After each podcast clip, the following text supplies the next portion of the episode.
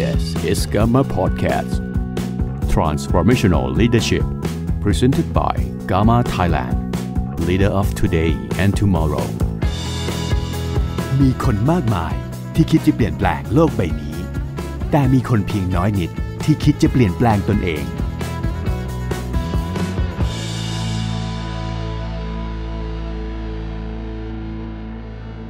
สวัสดีครับ Gamma Life Thailand นะครับ Leader of Today and Tomorrow นะครับ เพื่อการเป็นผู้นำในวันนี้และวันหน้า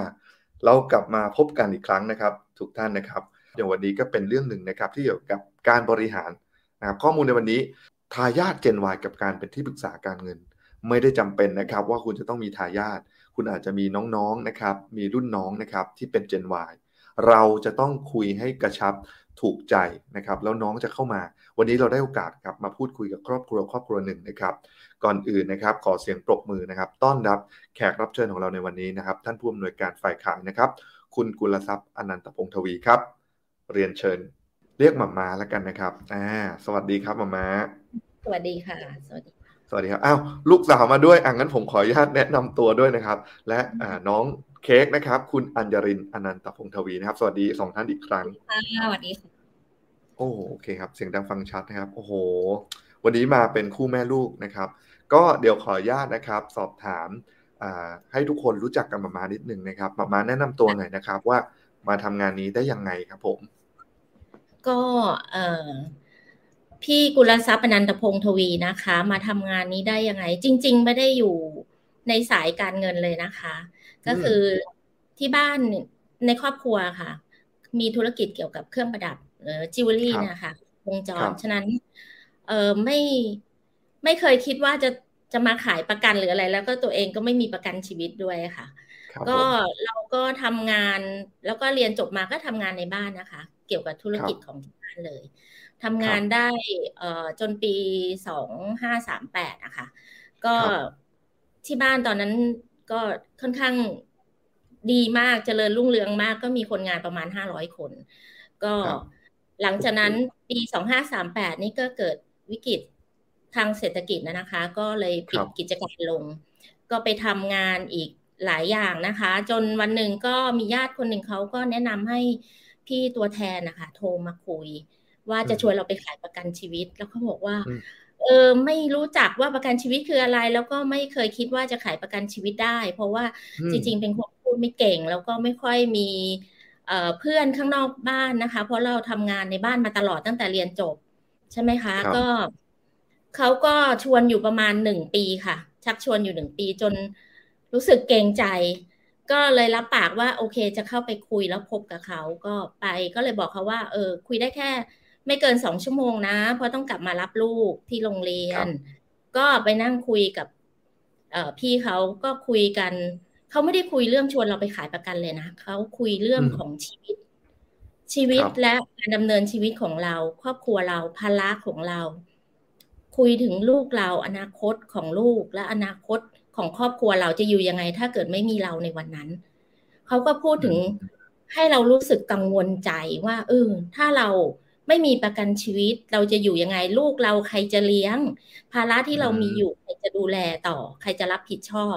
จนเรารู้สึกกังวลก็เลยตกลงว่า โอเค วันนั้นก็เริ่มทำธุรกันกับ พี่เขาที่ทุนหนึ่งล้าน ทุนรเป็วมนลูปกระมาค้าณ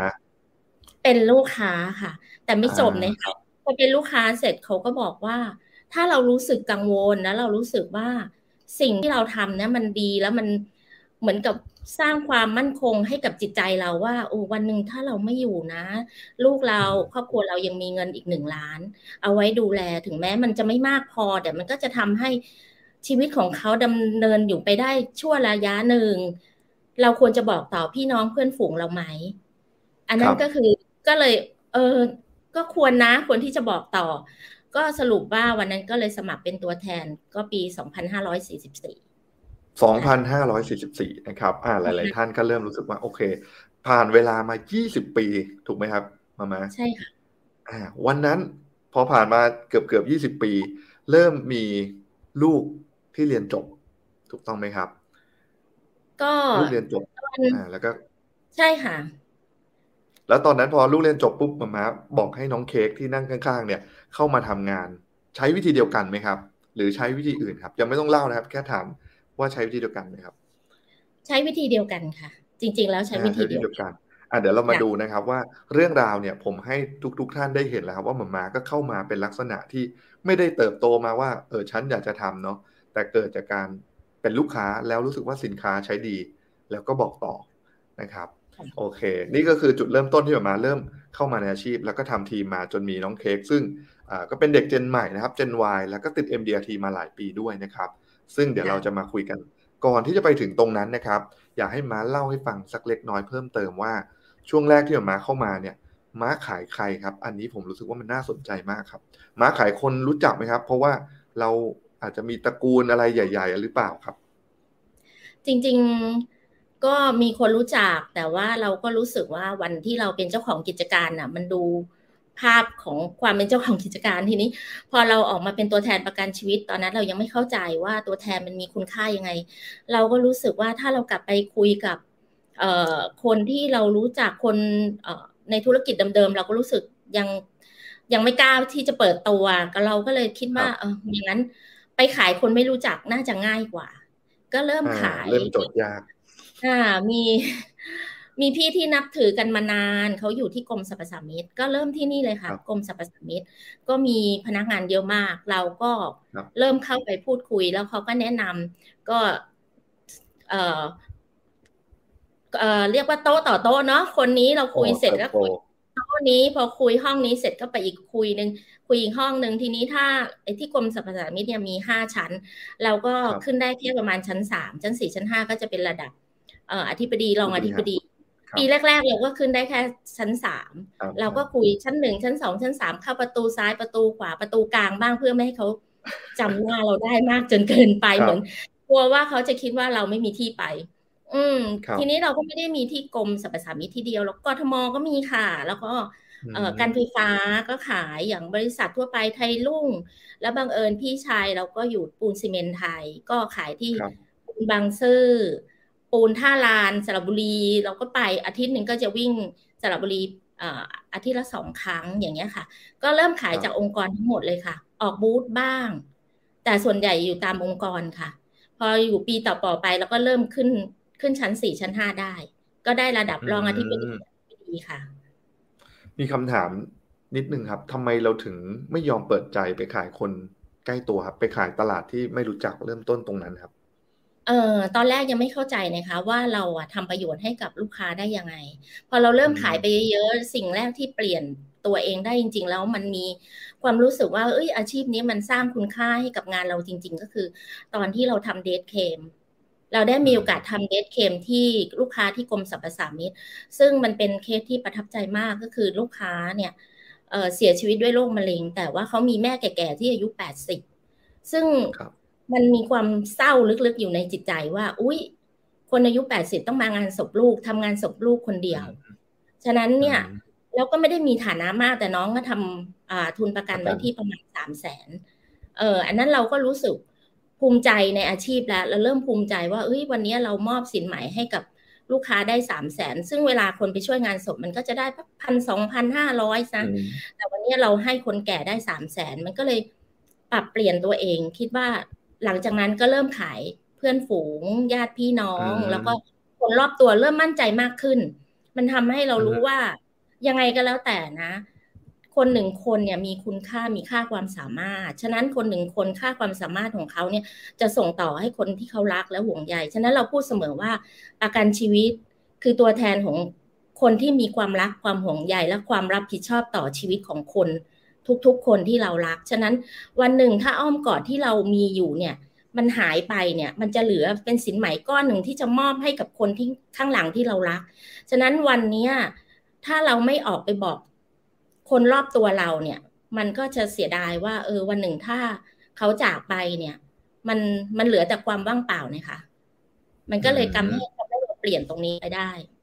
ก็เลยเริ่มทำเป็นลักษณะที่เป็นทั่วเลย ไม่ได้ว่าเป็นคนรู้จักหรือไม่รู้จักไม่ได้แบ่งแยกแล้ว ใช่ค่ะ แล้วก็ทำทำได้ดี เพราะเราค่อนข้างจะต่อลูกค้าได้ได้ดีค่ะ แบบโซ่ไม่มีปลายเลยค่ะ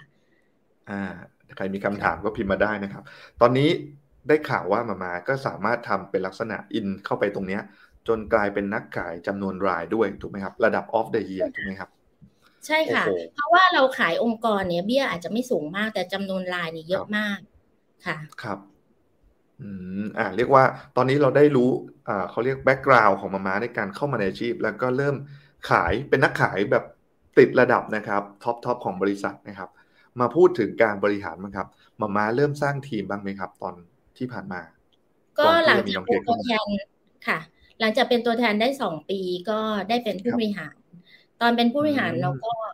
ไฟแรงเนาะก็พยายามสร้างทีมค่ะ แต่ก็ สร้างไม่ค่อยสำเร็จ คือไม่ใช่ไม่ค่อยประสบความสำเร็จนะคะ แล้วเรารู้รู้ตัวเองว่าเรารู้สึกว่าเราชอบงานขายมากกว่า คืองานขายทำให้เราได้เจอลูกค้าได้ได้อยู่กับลูกค้าแล้วก็ได้เหมือน เราไม่ได้ขายอย่างเดียวเราคือการไปเที่ยวการไปทำกิจกรรมร่วมกับลูกค้ามันคือการขายอย่างหนึ่งของเรา มันทำให้เรารู้สึกว่า เออไปเน้นเรื่องการขายมากกว่า อ่า ตอนที่ทีมก็ก็เลยไม่ค่อย ไม่ค่อยเน้นนะคะ จนวันหนึ่งที่เราได้ชวนลูกเข้ามาในอาชีพนี้ทำให้เราคิดว่าเราต้องเปลี่ยนตัวเองอีกครั้งหนึ่งว่า จะต้องสร้างทีมเพื่อให้เป็นตัวอย่างที่ดีสำหรับลูกอะค่ะ อืมโอ้โหนี่จุดเปลี่ยนนะครับเรียกว่าจุดเปลี่ยน เห็นมาม้าเล่าให้ฟังนะครับ ว่าสมัยนั้นมาม้าแนวไม่ได้คัดเข้านะครับ เป็นแนวคัดออก ตรงนี้เล่าให้ฟังหน่อยได้ไหมครับทำไมถึงคัดออก เพราะอะไรเด็กเขาเป็นยังไงบ้างครับ คือจริง ๆ ตอนที่เรารีคูดตอนสมัยที่ลูกยังไม่เข้ามานะคะรีคูดส่วนใหญ่ก็จะเป็นเรารีคูดคนที่ประมาณสามสิบห้าอัพสามสิบห้าว่างั้นเถอะ แต่เราอยากได้คนที่สามสิบห้าเพราะอะไรหนึ่งมีครอบครัว มีลูก มีภาระ ฉะนั้นคนที่เขามีภาระเนี่ยเขาจะต้องมีความรับผิดชอบที่สูง เขาสามารถที่จะดูแลตัวเขาเองได้ส่วนหนึ่งนะคะ แต่ทีนี้สิ่งหนึ่งที่เรารู้สึก คือเนื่องจากว่า เราคิดว่าการทำงานเนี่ย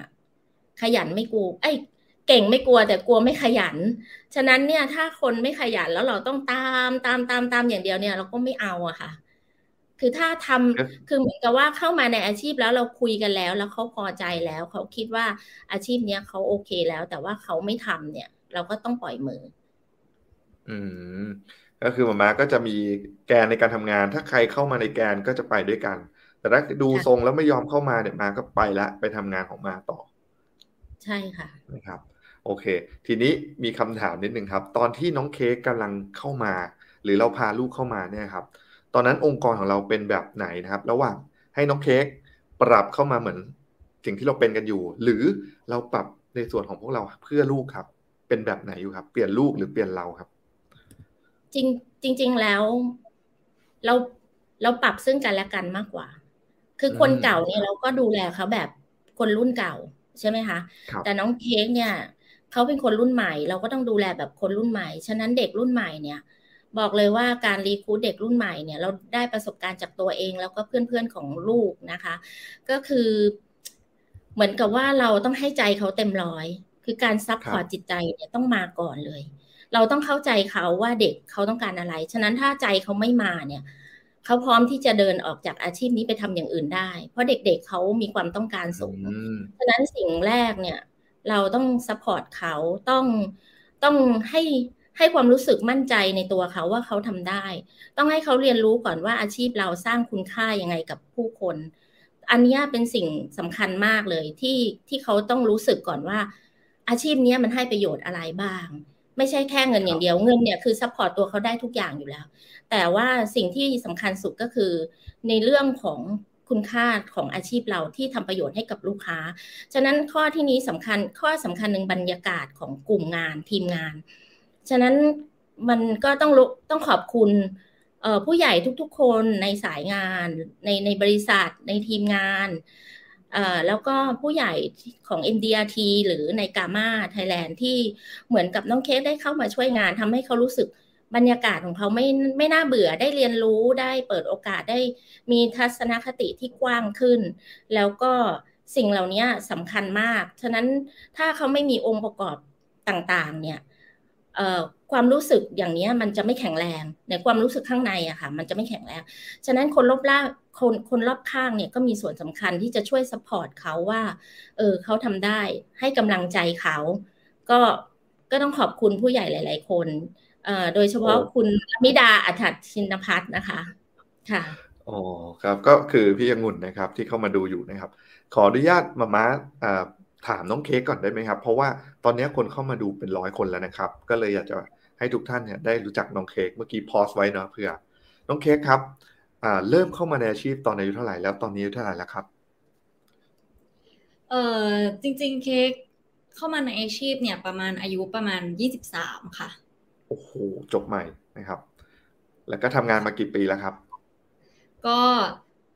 เอ่อเอ่อตอนนี้ก็เข้าปีที่ห้าแล้วค่ะ ตอนนี้เค้กก็ยี่สิบแปดแหละค่ะโอ้โอเค ทีนี้เราจะเห็นแล้วนะครับว่า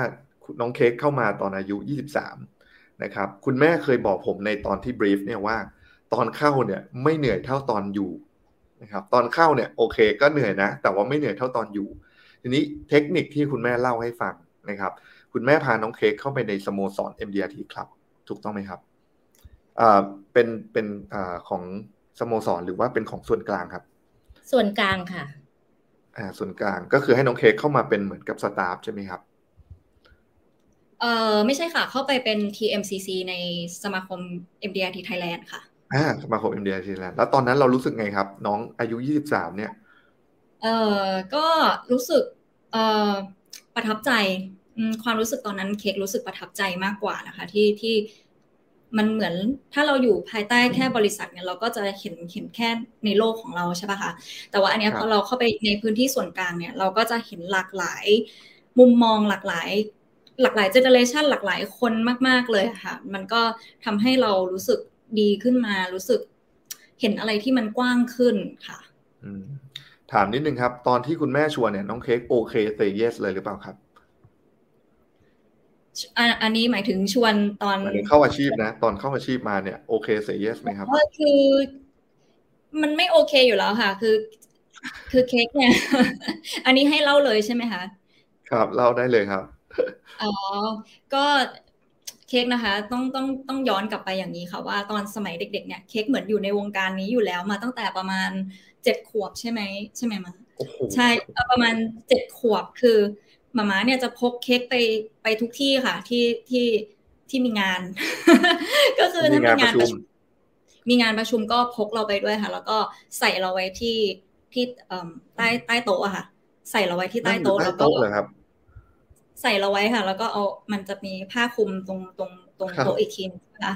ก็โยนอะไรอะดินสอยังลบ แล้วก็กระดาษอันนึง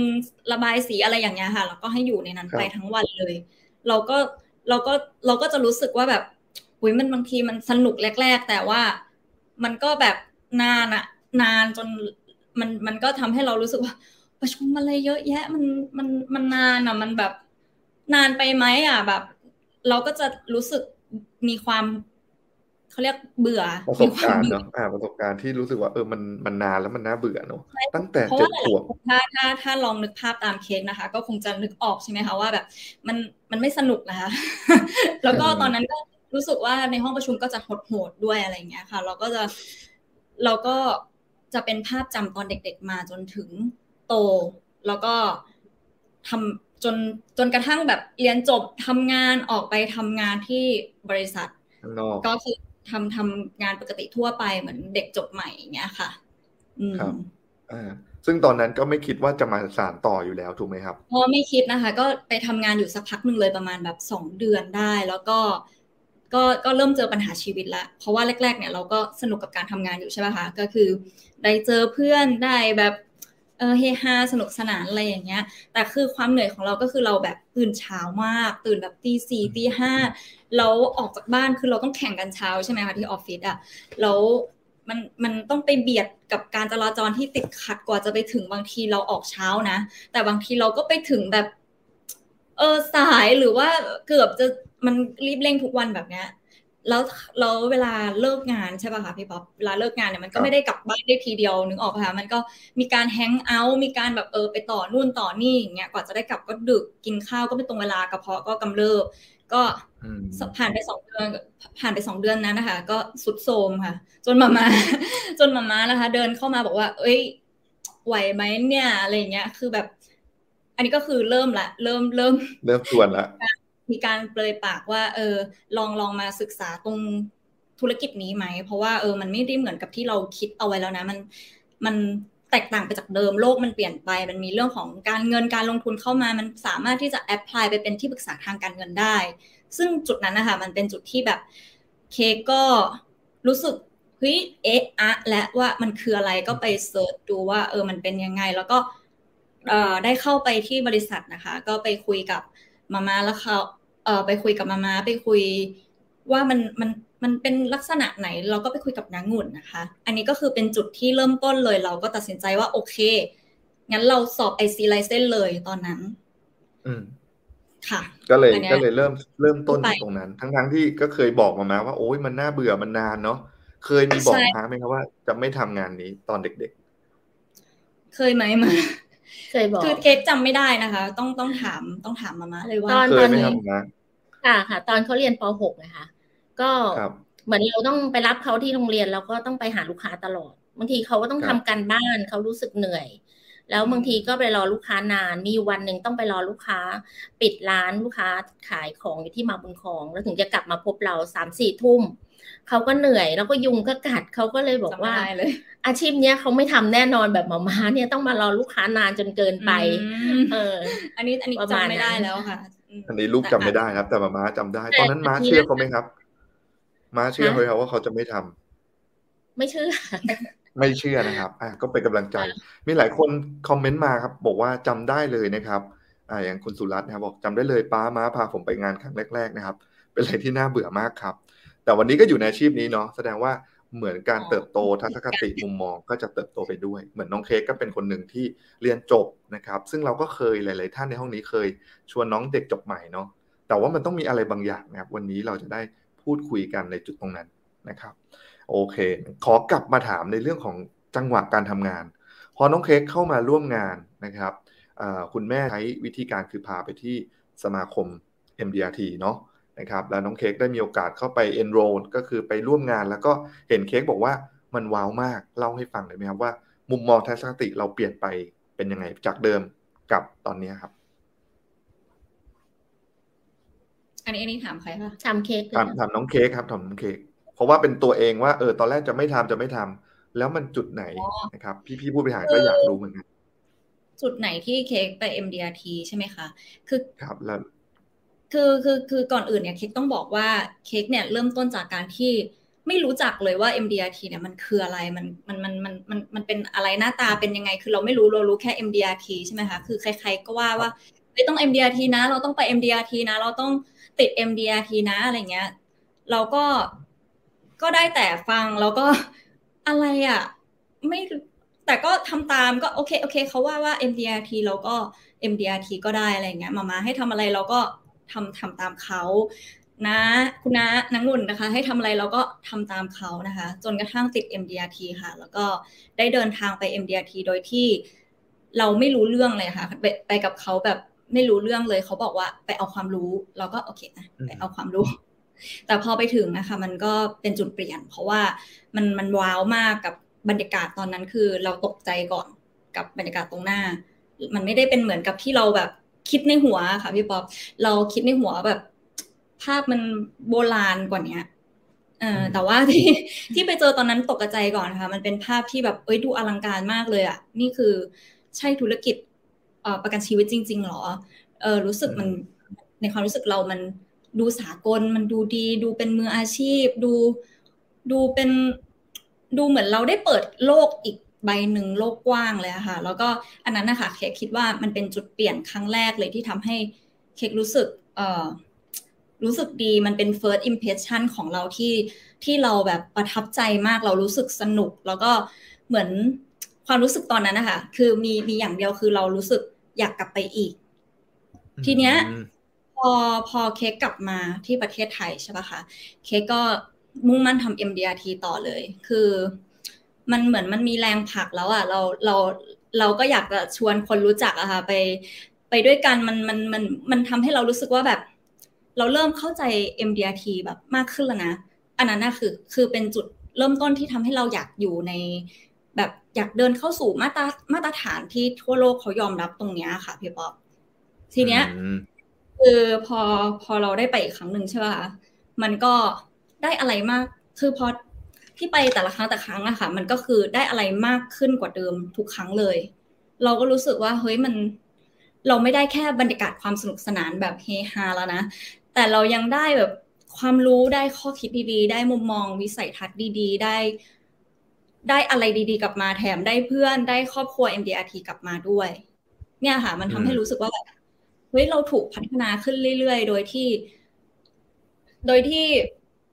ไม่รู้ตัวหรือว่ารู้ตัวก็ได้นะ มันหลาย ๆ ด้านที่เราถูกพัฒนาขึ้นทำให้เราไม่อยากออกจาก จากจุดๆนี้เลยค่ะ พี่ป๊อปเรียกว่าตอนนี้คุณแม่เนี่ย ไม่ต้องเติมอะไรแล้วนะครับ คุณลูกก็จะมีเส้นทางมีเป้าหมายอะไรของเขาไปเองนะครับ ก็เป็นมุมมองหนึ่งที่ผมเชื่อว่าเจนวายเล่าให้ฟังนะครับ อันนี้คือมุมมองเนาะก็คือ เห็นอะไรที่มันว้าวนะครับ ผมเชื่อว่าเราอาจจะต้องประยุกต์เนาะจากที่น้องเค้กเล่าให้ฟังเนี่ย อะน้องเค้กเชิญครับมันมันไม่ใช่แค่นั้นด้วยนะคะพี่ป๊อปคือพี่ป๊อปจะเห็นใช่ไหมคะว่าส่วนใหญ่คนที่ติด MDRT เนี่ยเขาก็จะติดกันต่อเนื่องใช่ไหมคะ คือพอเราเอาตัวเองเข้ามาอยู่ในจุดนี้แล้วอะค่ะ มันมันยากมากเลยที่เราจะปล่อยตัวเองอะค่ะ ให้ให้ออกมาจากมาตรฐานตรงนั้น คือมันจะสังเกตเห็นได้ว่าทุกคนนะคะ ที่ที่เดินตามมาตรฐานตรงเนี้ย อย่างต่อเนื่องเนี่ย มันทำให้รู้สึกพวกเขาภูมิภูมิใจอะค่ะ ภูมิใจในใน ในตรงนี้แล้วก็มันก็สามารถต่อยอดการทำงานของเราได้อีกด้วยนะคะ มันก็มันเหมือนเป็นสิ่งหนึ่งที่เรายึดมั่นไปแล้วอะว่าว่าเราจะต้องอยู่ใน MDRT มันมันแล้วก็อีกอย่างหนึ่งที่ที่สำคัญนะคะคือ คือเนี่ยที่ที่พูดไปเมื่อกี้คือเค้กเป็นหนึ่งคนที่มีโอกาสได้เข้าไปช่วย เป็นหนึ่งในคณะกรรมการทั้ง MDRT ประเทศไทย แล้วก็ทั้งกามาประเทศไทยใช่ไหมคะ มันก็ทำให้เราเห็นว่า วิธีการทำงานเนี่ยมันมันมันหลากหลาย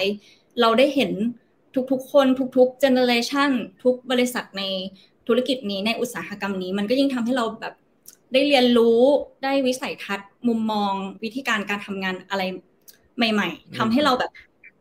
เห็นคุณค่าแล้วก็เห็นความสำคัญของความเป็น MDRT กามามากขึ้นด้วยนะคะ ตรงเนี้ยเคก็อยากจะฝากทุกๆคนเลยนะคะ ที่แบบ เป็นคนที่รุ่นเดียวกับอีกรุ่นเดียวกับเค้กนะคะ หรือว่าเป็นคุณรุ่นใหม่อย่างเงี้ย ไม่ว่าคุณแบบจะมีครอบครัวทำงานในธุรกิจนี้ หรือว่าไม่มีก็ตามแต่ว่า ก็เราก็ยังมีหัวหน้านะคะ ที่ที่วันเนี้ยเออวันนั้นนะเค้กไม่ได้มีอะไรเลย มีแค่ เราก็ดื้อด้วยนะคะ แต่ว่าเรามีความเชื่อในสิ่งที่ผู้ใหญ่บอก แล้วก็เดินตามก็แค่นั้นเลย อืมอ่าโอเค อันนี้ก็อยากจะมาถามถึงเรื่องการทำงานนะครับมาม่าครับ เค้กครับ ทำงานด้วยกันไหมครับ หรือว่าไปหาลูกค้าของใครของตัวเองครับทำก็ทำนะคะ ก็ทำทำก็มีทำงานร่วมกันเนี่ยมีก็ทำทำเป็นบ่อยๆอยู่แล้วอะค่ะ พี่ป๊อปคือ อย่างหลักๆ เค้กก็จะเน้นไปที่ยูนิตลิงก์นะคะไม่ว่าจะเป็นไปหาลูกค้าหรือว่าไปรีคูดก็ตาม ครับอ่าอันนี้ของเค้กจะเป็นด้านยูนิตลิงก์และของมามาเป็นแนวไหนครับ คือเวลาเราไปทำงานด้วยกันส่วนใหญ่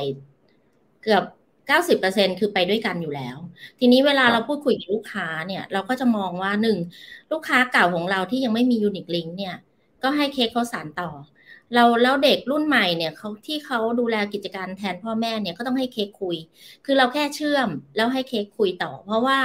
เรื่องบางเรื่องน่ะเราไม่เข้าใจว่าเด็กรุ่นใหม่เขาต้องคุยภาษาเดียวกัน ฉะนั้นเวลาไปทำงานด้วยกันเราจะผสมประสานคนสองรุ่น ด้วยกันก็คือหนึ่งถ้าเราคุยกับผู้ใหญ่เราจะคุยเรื่องหนึ่งหรือเอาเขาคุยกับเด็กคุยอีกเรื่องแล้วพยายามประกอบให้เป็นร่างเดียวกัน คือจริง ๆ ใหม่ ๆ ก็ยังไม่เข้าขากันเท่าไหร่นะคะ พอไปทำงานแค่ไม่กี่เดือนนะคะ เราก็จะรู้ว่าเราควรจะรับตรงไหนเขาควรจะส่งตรงไหน เราจะประกบกันอย่างเงี้ยตลอดเวลา ถ้าไหนขายที่ลงตัวปกติตัวประกันปกติได้เราก็จะลงเลยเรื่องสุขภาพประกันปกติ แต่ถ้าเป็นยูนิคลิงที่เหมาะกับคนรุ่นใหม่หรือ หัวหน้าครอบครัวที่ต้องการความคุ้มครองสูงสูงเป็นร้อยเท่าอะไรเงี้ยเราก็จะโยนให้ทางน้องเค้กเลยน้องเค้กเขาก็จะเป็นคนคุย ฉะนั้นส่วนสำคัญมากเราช่วยกันเติมเต็มซึ่งกันและกันค่ะ อืมแปลว่าเวลาเข้าไปแนะนำตัว หรือว่าเข้าไปพบลูกค้าเก่าเนี่ย จะต้องไปกันด้วยกันทั้งคู่อยู่แล้วใช่ไหมครับไปค่ะส่วนใหญ่ไปด้วยกัน เรารู้สึกว่าทำงานด้วยกันแล้วมันเกิดความมั่นใจมากขึ้น แล้วก็งานมันออกมาด้วยสวยงามมากขึ้น แล้วก็ลูกค้าเองก็มั่นใจมากขึ้น รู้สึกว่า เฮ้ยมั่นใจว่าหนึ่งเราทำงานเราอายุมากแล้วเรายังมีคนสารต่อ คือมั่นใจว่าฉันไม่โดนทิ้งนะกรมธรรม์ฉันยังไม่โดนทิ้งแน่นอนอย่างเงี้ยค่ะอืมอันนี้คือวิธีการที่เราออกตลาดด้วยกันครับ มีกลับมาประชุมกันส่วนตัวไหมครับ แม่ลูก มีตลอดค่ะ เราก็คือมีตคุยลอดนะคุยกันตลอดอยู่แล้ว ก็คืออาจจะไม่ได้เรียกว่าประชุมเป็นทางการขนาดนั้นก็ได้นะคะพี่ป๊อปใช่แต่ว่าเราก็มีการแบบว่าเออ คุยปรึกษาเล่าอะไรกันตลอดอยู่แล้วอย่างเงี้ยค่ะ มากกว่า ส่วนใหญ่ถ้าเราพูดอะไรที่แบบ เอ้ย เยอะเกินไปนะ ถ้าเด็กรุ่นนี้นะมาพูดอย่างนี้ไม่ได้นะเขาก็จะเป็นคน เออมาก็จะสะกิดใช่เพอราะอกมาว่าเขาก็จะบอกเฮ้ยมาอย่างนี้ไม่ได้หรือเวลาดูแลทีมงานเนี่ย บางบางทีเราอาจจะโทร ในคนรุ่นเราก็จะโทรหาตัวแทนบ่อยๆเขาก็จะบอก ถ้าโทรคนรุ่นเขาโทรอย่างนี้เขาจะไม่รับสายเลย คือเขาก็จะคอยบอกว่า เอ้ยมาเบาๆนะโอ้โหถ้าพูดอย่างนี้รับรองว่าเขาไม่เอาแน่อาชีพนี้อะไรอย่างเงี้ยค่ะ คือรุ่นเขาต้องสบายๆแล้วก็ต้องค่อยๆคอนโทรลนะคะใช่เพราะว่าต่างคจรินงต่างต้องต้องต้องคุยกันอยู่แล้ว เพราะมันต้องปรับตัวกันในในหลาย ๆ เรื่องหลาย ๆ อย่าง แล้วก็แล้วก็ก็ดีนะคะ เพราะว่าเราคน คนละเจเนอเรชันแล้วก็แบบชัดเจนเลยแล้วก็ได้ได้ได้ได้แบบจูนเข้าหากันได้ได้ดีโอเคค่ะ อืม โอเค อะ อันนี้ผมถามเรื่องของการขายไปแล้วนะครับ จะเห็นได้ว่าใครมีคำถามก็พิมพ์มาได้นะครับ เดี๋ยวผมจะลองสอบถามในช่วงท้ายชั่วโมงให้นะครับกำลังเก็บคำถาม ทีนี้ตอนที่เราทำงานนะครับ เรามีการขายด้วย มาดูในมุมมองของการชวนนะครับอ่ามาม้าด้วยเค้กด้วยนะครับ มีการดีคูดด้วยไหมครับ คือพอเราตั้งใจว่าเราจะสร้างทีมจริงจัง เราก็ครับพยายามให้เค้กคือปลูกฝังความคิดของเขาว่าเค้กต้องเป็นตัวอย่างที่ดีของทีมงาน คือเค้กครับต้องติดทุกคุณวุฒิของ คือไม่ได้กดดันนะ แต่เอาจริง เขาต้องติดคุณวุฒิทุกตัวของบริษัทแล้วก็ส่วนกลาง เช่น เอ่อเอ่อ MDRT TNQA หรือว่า of the year หรือว่าจะเป็นเอ่อเอ่อเรียกว่า คุณวุฒิเล็ก ๆ ในบริษัทอะไรเงี้ยเราพยายามที่จะเก็บทุกตัว ทีนี้ถ้ารีคูดช่วงนี้เราก็คือเราก็รีคูดทุกคนนะคะที่ที่ผ่านมาแต่ว่าส่วนใหญ่ช่วงหลังเราจะพยายามรีคูดลูกหลานของลูกค้า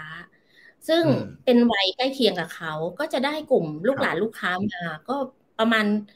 ช่วงที่ให้เขาดูแลอยู่เนี่ยก็เกือบยี่สิบคนก็คือเป็นเจนใกล้ๆเขาหมด ก็หมายถึงว่า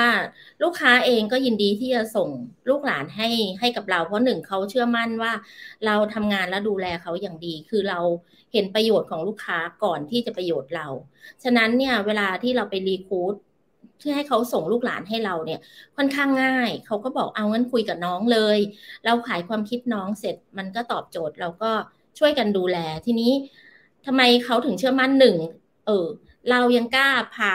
อนาคตและชีวิตลูกเรามาอยู่ในอาชีพนี้ ฉะนั้นลูกค้าก็มั่นใจว่าลูกหลานของเขาก็ต้องมาอยู่ในอาชีพนี้ได้ดี อืมโอ้ค่ะโห อันนี้ก็พอเราเริ่มกำหนดแล้วสเปคประมาณนี้นะครับ แล้วเรามีระบบรองรับ ใช้ระบบไหนครับมาม้าเล่าให้ฟังได้ไหมครับ ว่าถ้าเขาเราเข้ามาอยู่กับมาม้ากับน้องเค้กเนี่ย step จะเป็นยังไงบ้างครับ พอเราเรา recruit เขามาแล้ว เราเปิดใจเราขายความคิดเรา train เขาระดับหนึ่งแล้ว ที่บริษัทเนี่ยเขาก็จะมีระบบที่ดีมากที่จะทำงานคือ ตัวมาม้าเองเนี่ยเป็นคนที่ทำงานสม่ำเสมอ เราอาจจะไม่ได้มีเบี้ยโดดเด่นมาก แต่ว่าจำนวนรายเนี่ยเราไม่เคยขาดปีในหนึ่งปีเราแทบจะไม่มีการขาดเลยสักเดือนหนึ่งคือเราทำงานสม่ำเสมอฉะนั้น ระบบที่บริษัทรองรับเนี่ยค่อนข้างดีมาก อย่างพอเราได้ได้ตัวแทนมาแล้วเราก็ เมื่อเรา train train step หนึ่งเราก็ส่งเข้าระบบของบริษัท เช่นเขาก็จะมีระบบของบริษัทรองรับ เช่น six step sales cycle อาจจะเป็นประมาณว่าเอ่อคือเหมือนกับขายครบวงจรนะคะ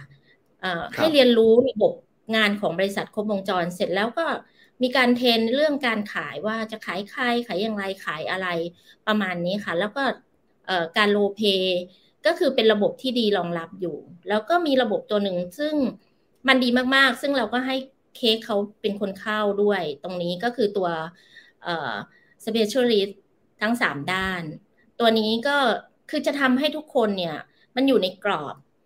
ที่จะต้องทำงานสม่ำเสมอทุกเดือนตลอดเวลา คือต้องมีงานอย่างเงี้ย ตลอดเวลายาวนานถึงห้าปี มันก็เลยเป็นระบบที่ดีและรองรับ มันก็เลยทำให้คนที่เข้ามาในอุตสาหกรรมเราเนี่ย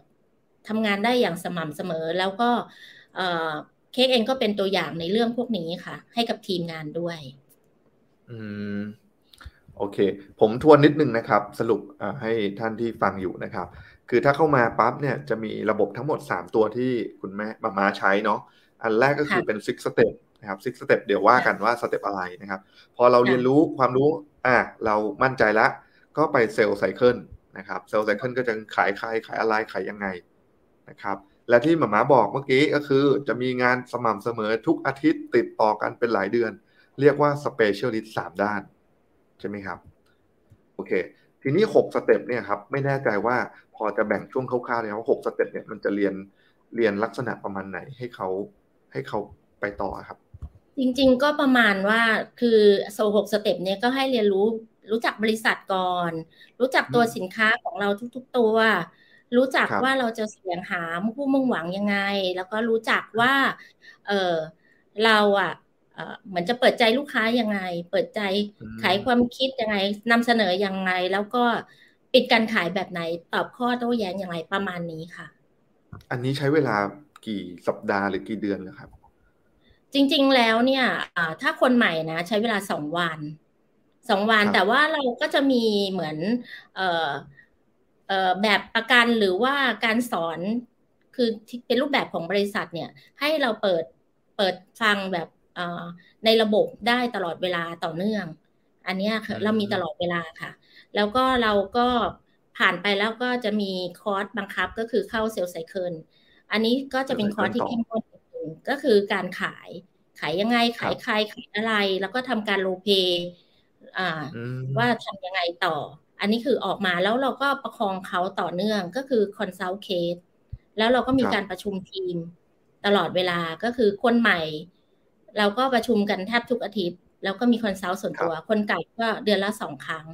อย่างเงี้ยค่ะอ่าคนเก่าสองครั้ง เดือนละสองครั้งนะครับ คนใหม่เข้าทุกอาทิตย์อ่าก็จะแบ่งกลุ่มเนาะคนใหม่ consult แทบทุกวันนะคะ ก็คุยกันส่วนตัวเนี่ยcase by case consult แบบเอ่อ นำเสนอลูกค้ายังไงทำอะไร ให้ลูกค้าได้ประโยชน์ตรงนี้บ้างอะไรเงี้ย ก็มีคุยกันตลอดเวลา คือจริง ๆ สายไม่ค่อยว่างค่ะ โอ้โห ระบบระบบแน่นมากเลยนะครับ แล้วก็มีการ consult ต่างหากด้วยนะครับ โอ้โห อันนี้ถามครับ น้องเค้กเข้าระบบเหล่านี้ด้วยไหมครับทำเค้กทำจะอ่าถามมามาว่า พาน้องเค้กเข้ามาแบบนี้ด้วยไหมครับ ค่ะเข้าทุกตัวค่ะ แล้วเขาต้องเป็นแบบอย่างของทีมงานอยู่แล้ว อย่างตัวตัว specialist ตัวที่เป็นผู้เชี่ยวชาญทั้งสามด้าน ตัวตัว health ก็เกี่ยวกับเรื่องสุขภาพ แล้วก็ตัว life ก็คือความคุ้มครองชีวิตชีวิตค่าความสามารถของแต่ละบุคคล แล้วก็ตัว wealth ก็คือ unit link การวางแผนทางการเงิน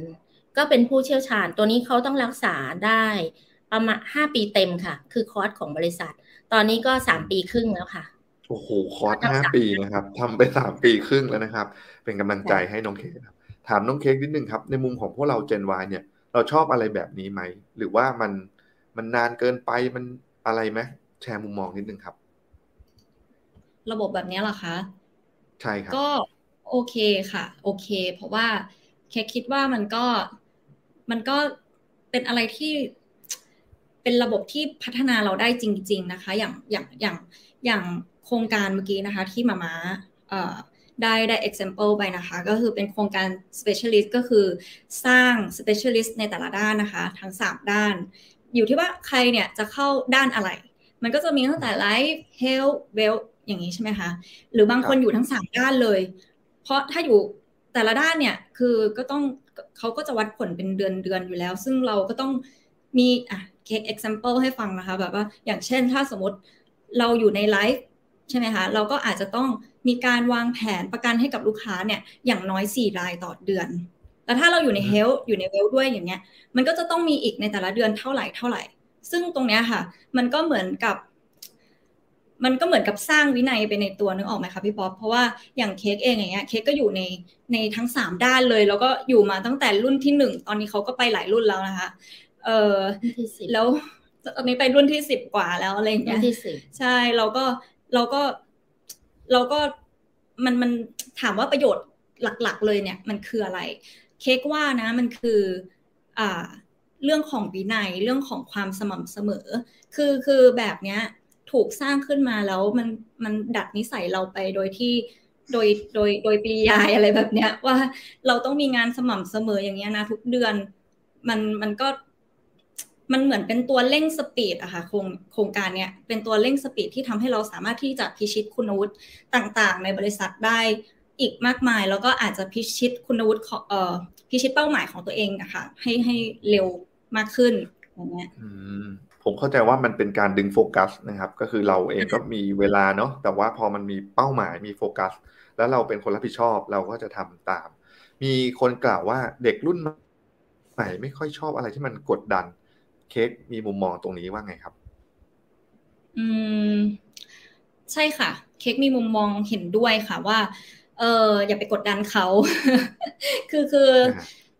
คือแบบสบายสบายแบบอย่าไปตีกรอบอะไรเงี้ย อันนี้แต่ก็แล้วแต่บุคคลด้วยนะคะ แต่ว่าอันนี้ในมุมมองของเค้กเองนะคะ หรือว่าประสบการณ์ที่ที่เค้กมีมีเพื่อนรอบๆข้างก็จะเป็นประเภทเป็นเป็นไทไทเดียวกันก็คือไม่ได้ไม่ได้ชอบความกดดัน เพราะว่าความกดดันเนี่ยมันทำให้เราแบบ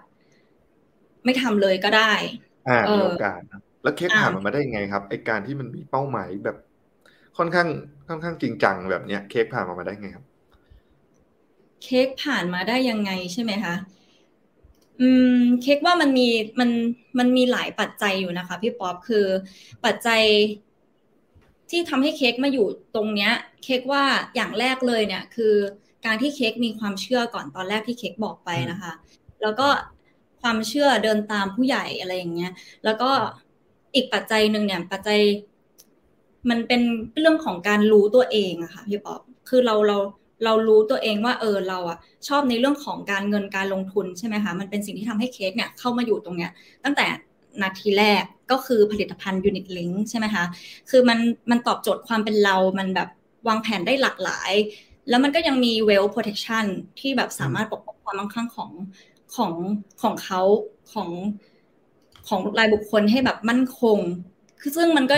แล้วแต่เราแบบดีไซน์ให้เข้ากับไลฟ์สไตล์ของแต่ละบุคคลใช่ไหมคะ เราโจทย์แต่ละคนเนี่ยก็ไม่เหมือนกัน ความต้องการของแต่ละคนเนี่ยก็ไม่เหมือนกัน อายุก็ไม่เท่ากัน เหมือนเราก็แบบได้ช่วยคนหาทางออก เออได้ช่วยแก้ปัญหา แล้วก็เหมือนบางครั้งก็ได้ไปเติมเต็มชีวิตของเขาให้แบบสมบูรณ์แบบมากขึ้น เพราะว่าแบบจริง ๆ แล้วอะเคก็คิดว่าไม่มีใครอะ อยากได้ประกันมาตั้งตั้งแต่แรกหรอกถูกไหมคะคืออาจจะด้วยความที่ไม่เข้าใจด้วยแบบอะไรหลาย ๆ อย่างด้วยอะไรเงี้ย แต่สุดท้ายแล้วอะ คือในความจริงเลยอะมันก็กลับไปเป็นผลประโยชน์ ให้กับเขาหมดทั้งหมดอย่างเงี้ยค่ะ มันก็คือเราเราก็มองเห็นถึงประโยชน์ตรงนี้แล้วปัจจัยตรงนี้มันก็ทำให้เราแบบขับเคลื่อนไปอะค่ะพี่ป๊อปแล้วก็ อีกส่วนหนึ่งก็คือส่วนที่พูดไปเมื่อกี้ค่ะ คือส่วนที่เราได้การ support จากจากองค์กรใช่คะการแบบอัปเดตความรู้แบบสม่ำเสมอแบบการ support ตัวแทนที่เพิ่งเข้ามาใหม่ ๆ แบบมี roadmap ให้เดินหนึ่งสองสามสี่ว่าจะต้องไปทิศทางไหนบ้าง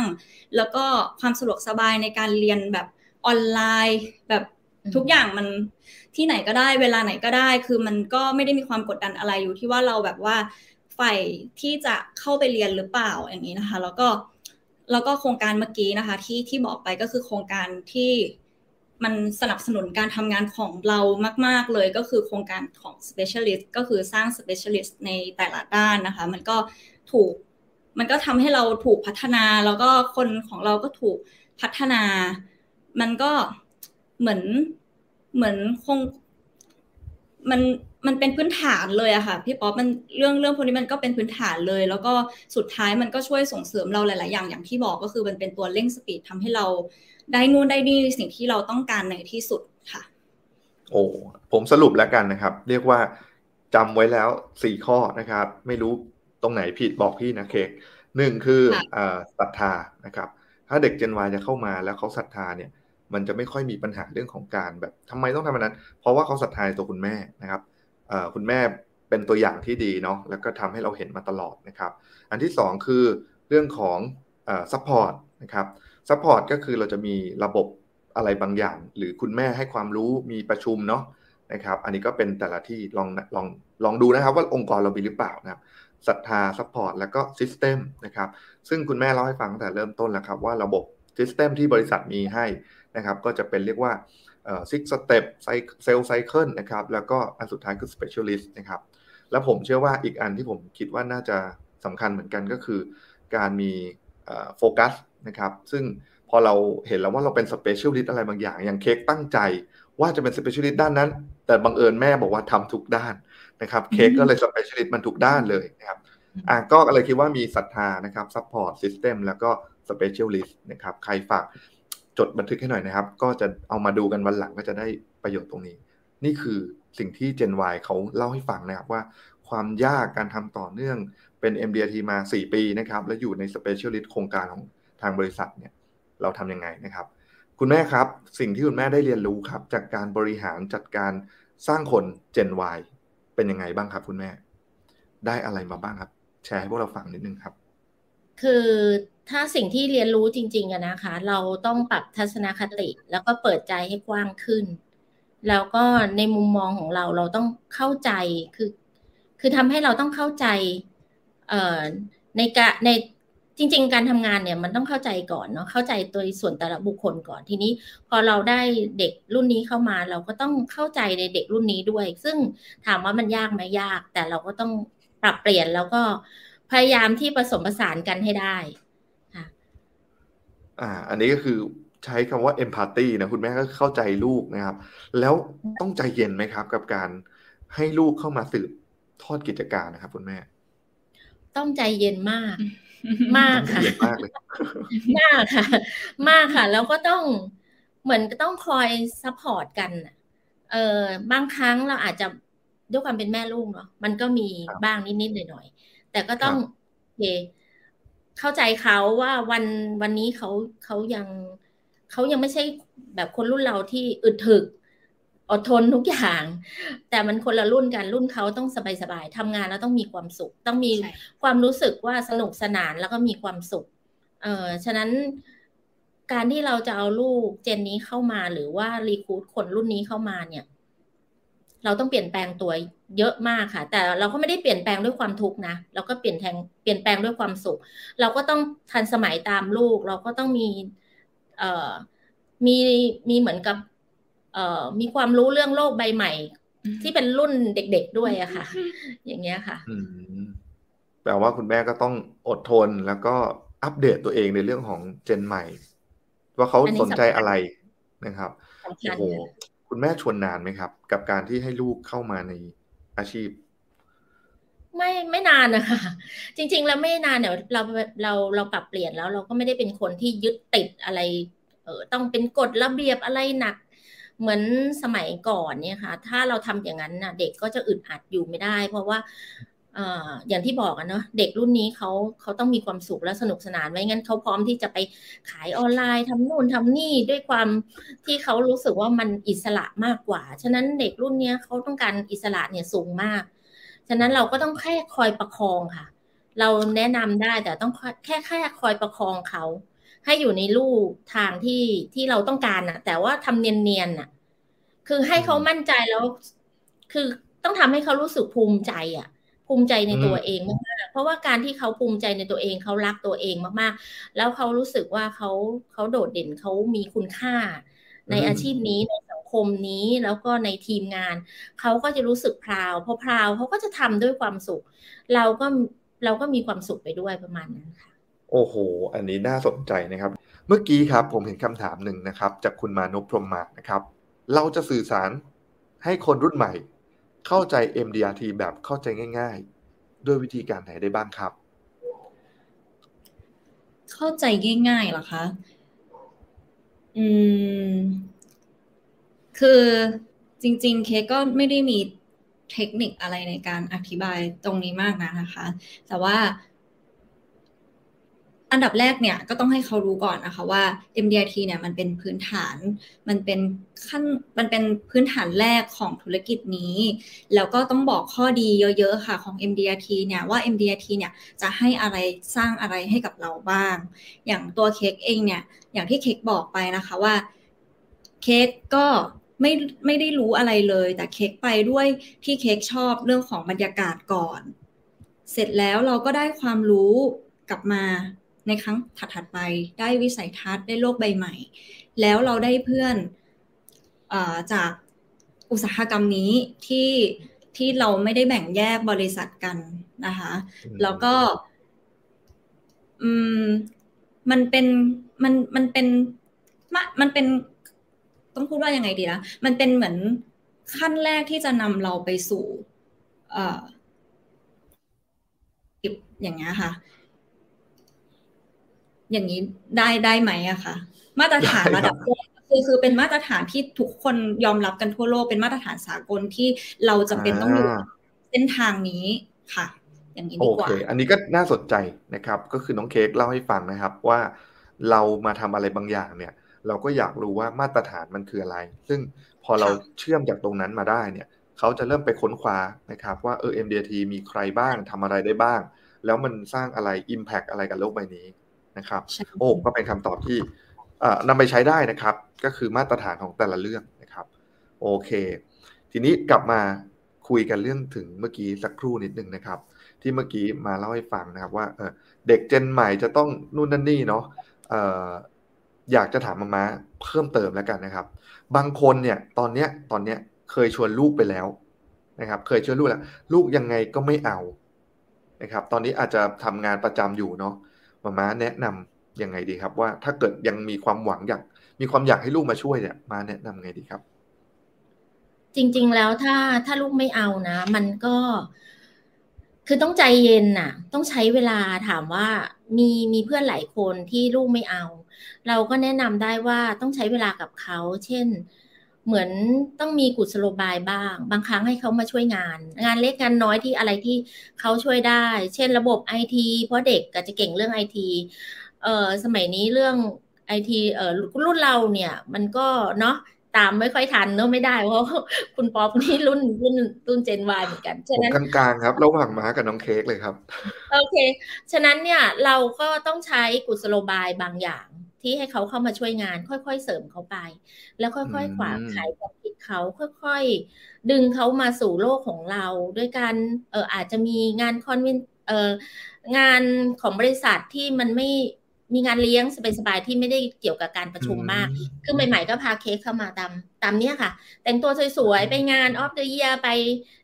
เอ่อ งานอะไรบ้างไปต่างประเทศ เวลามีคุณวุฒิต่างประเทศเราก็พาไป อันนี้อาชีพแม่นะ อาชีพแม่เนี่ยดูนะมันมันสวยงามค่อยๆซึมลงไป ต้องใช้เวลาแต่ว่ามันมีคุณค่ามากนะ ถ้ามันประสบความสำเร็จ แล้วก็อีกอย่างหนึ่งที่พูดกับน้องเค้กบ้างบางครั้ง อันนี้คือหนึ่งธุรกิจของเรานะ คือเราทำประโยชน์ให้ลูกค้า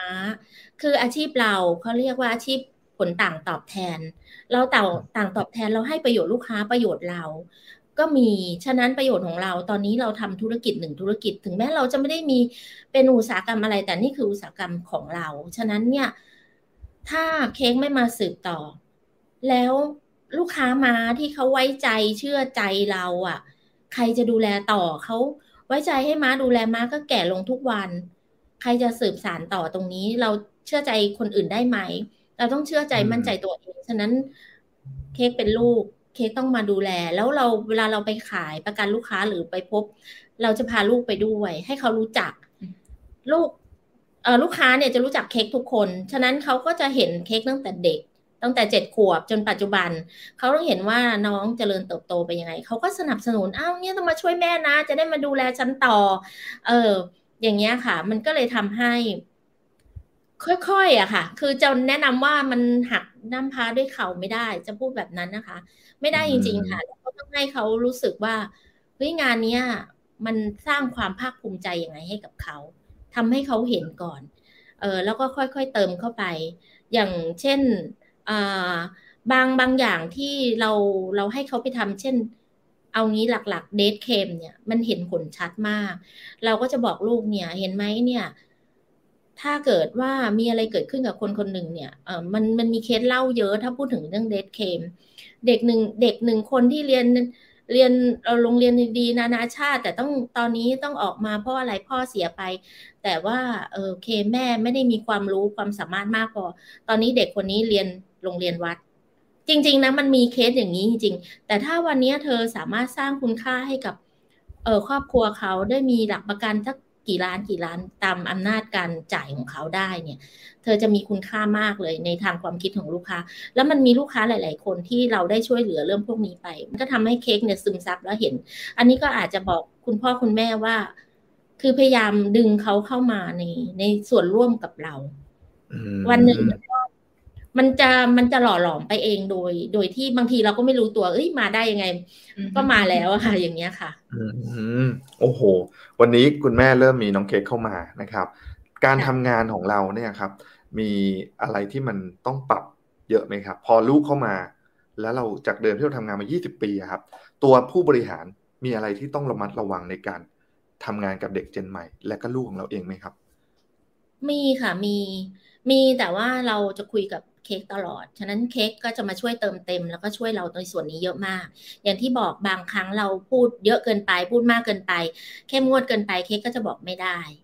อะอันนั้นไว้ใช้กับรุ่นม้านะอะไรอย่างนี้ ฉะนั้นเนี่ย